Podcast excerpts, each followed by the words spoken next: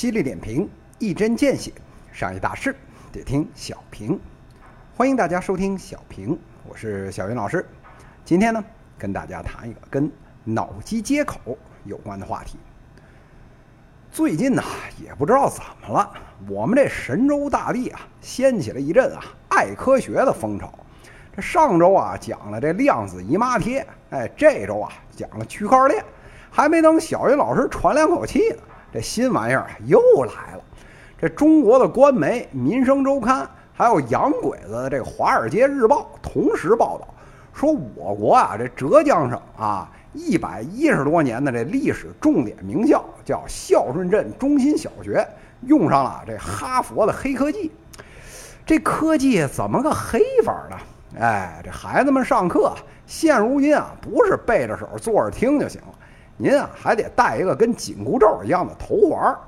这学名呢叫脑机接口，号称是得到了美国 MIT 和哈佛大学等知名研究机构的加持，可以实时监测脑电波，这评判呢学生上课写作业的时候是否集中了精力。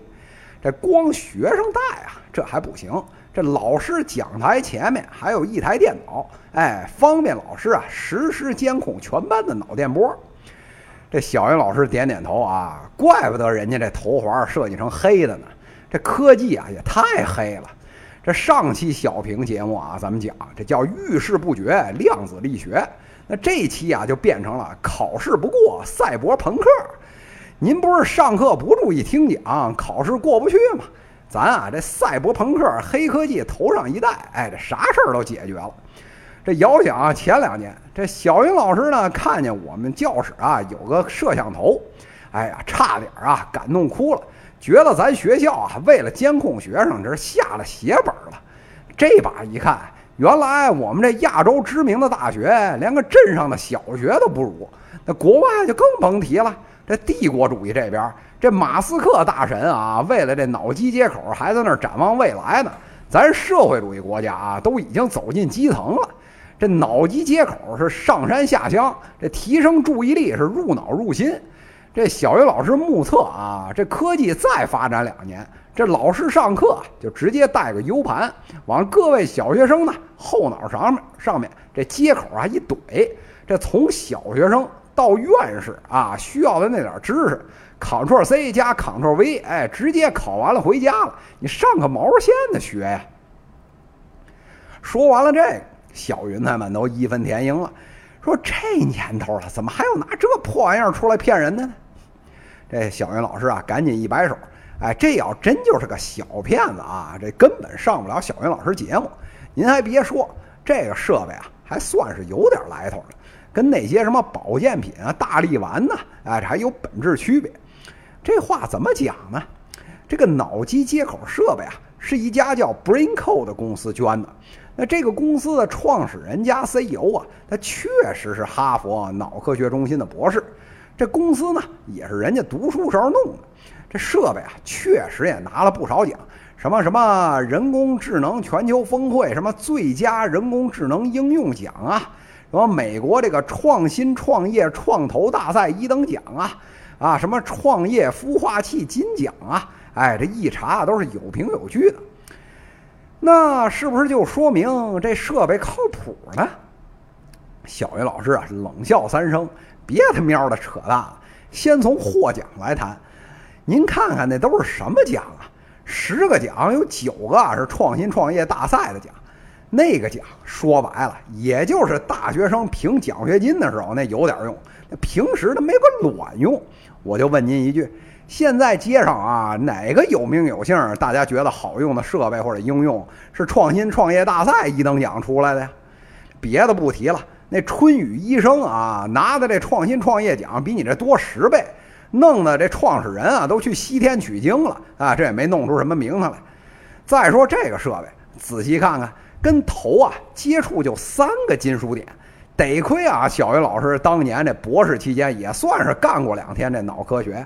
现在但凡是有点靠谱的这个脑科学科研都得满脑门子贴电极，这都嫌不够用了，那就差跟猴子实验似的，掀开头皮往脑子里面直接插这电极矩阵了。这要不然这数据啊根本就不准。您那脑门子上面3个铁片就能够用，那全世界科学家一起去吃屎算了。明白了科学上那点事儿，咱啊就再退1万步说，您就算啊那3个铁片真能准，测注意力是否集中，我也暂且相信您能行。但是您宣传的时候可是告诉我您这个能改善注意力啊，那我就问您了，这监测也就罢了，还改善？您是准备干涉大脑工作了吗？小样儿没看出来胆儿挺肥呀。这前一阵子咱这边有个科学家直接拿着这基因剪刀就把人类胚胎基因这咔咔就给剪了，还把娃给生出来了，差点没被大家伙给喷死。为啥呀？那还不是因为我们对基因所知甚少，根本控制不了后果嘛。这脑科学啊也是一样，目前科学的水平，就连大脑里面哪个部分究竟起什么作用，这还没完全搞清楚呢。您就想直接脑电波干涉，还拿孩子做实验，您就不怕把小学生搞癔症了，跟范进中举似的，天天在教室里喊着“咦，我中了吗？”哎，别说干涉脑电波了，就是监测注意力，那就真应该用吗？一个小学生在这个年龄段，那注意力确实不如成人能够集中，时间长，开个小差走个神儿，这都是人之常情。您现在是怎么着？这数据出来了，看谁注意力不集中，就让老师去敲打敲打。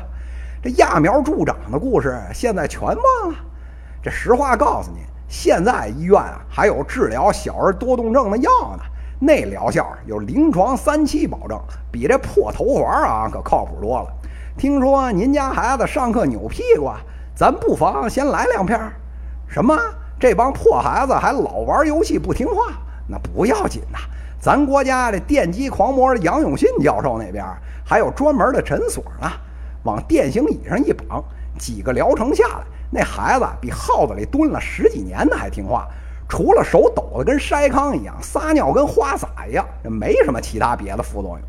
怎么样，咱小学不把杨教授请来做个名誉顾问？说到这儿小云老师也明白了，这头环估计呢监测有点效果，要说真能改变注意力，8成是心理作用。您想这没事儿给您戴个头环，告诉您老师那边电脑监控着您呢，这换谁谁不得集中啊？那既然明白了是心理作用，咱这边还有更好的方法。这脑机接口太高科技了，咱老祖宗这边还有低科技的呢。原来就在教育系统里面用，就是我们无比熟悉的这个藤条戒尺，不要3800，只要998，花了998，藤条搬回家，一抽孩子就喊妈。2抽伤口不结痂，3抽不敢开小叉，4抽文体2开花。只要拿出来往墙上一挂，2眼一瞪，保证疗效是童叟无欺，比同仁堂还靠谱。不过这商业上面咱不能这么宣传您想这破脑机接口都得 MIT 哈佛才能卖得出去呢。您这儿哪能说这藤条是蓝翔的呀？那至少是孔夫子用过的，10几代单传，不听话就抽，这打出了几百个文豪大家，这藤条都被屁股蹭出包浆来了。